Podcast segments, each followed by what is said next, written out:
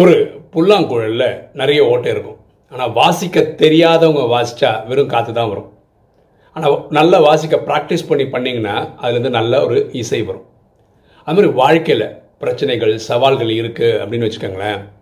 அதை ஹேண்டில் பண்ண தெரியலன்னா அது ஒரு புரியாத புதிராக இருக்கும். ஆனால் ஒரு எக்ஸ்பீரியன்ஸ் வந்துடுச்சுன்னு வச்சுக்கோங்களேன். எப்படி புல்லாங்குழலேருந்து ஒரு இசை வருதோ நம்ம இந்த பிரச்சனையை சால்வ் பண்ணிவிடுவோம் அதுக்கப்புறம் நம்ம வாழ்க்கை ஜிங்கலால தான். எண்ணம் போல் வாழ்வு.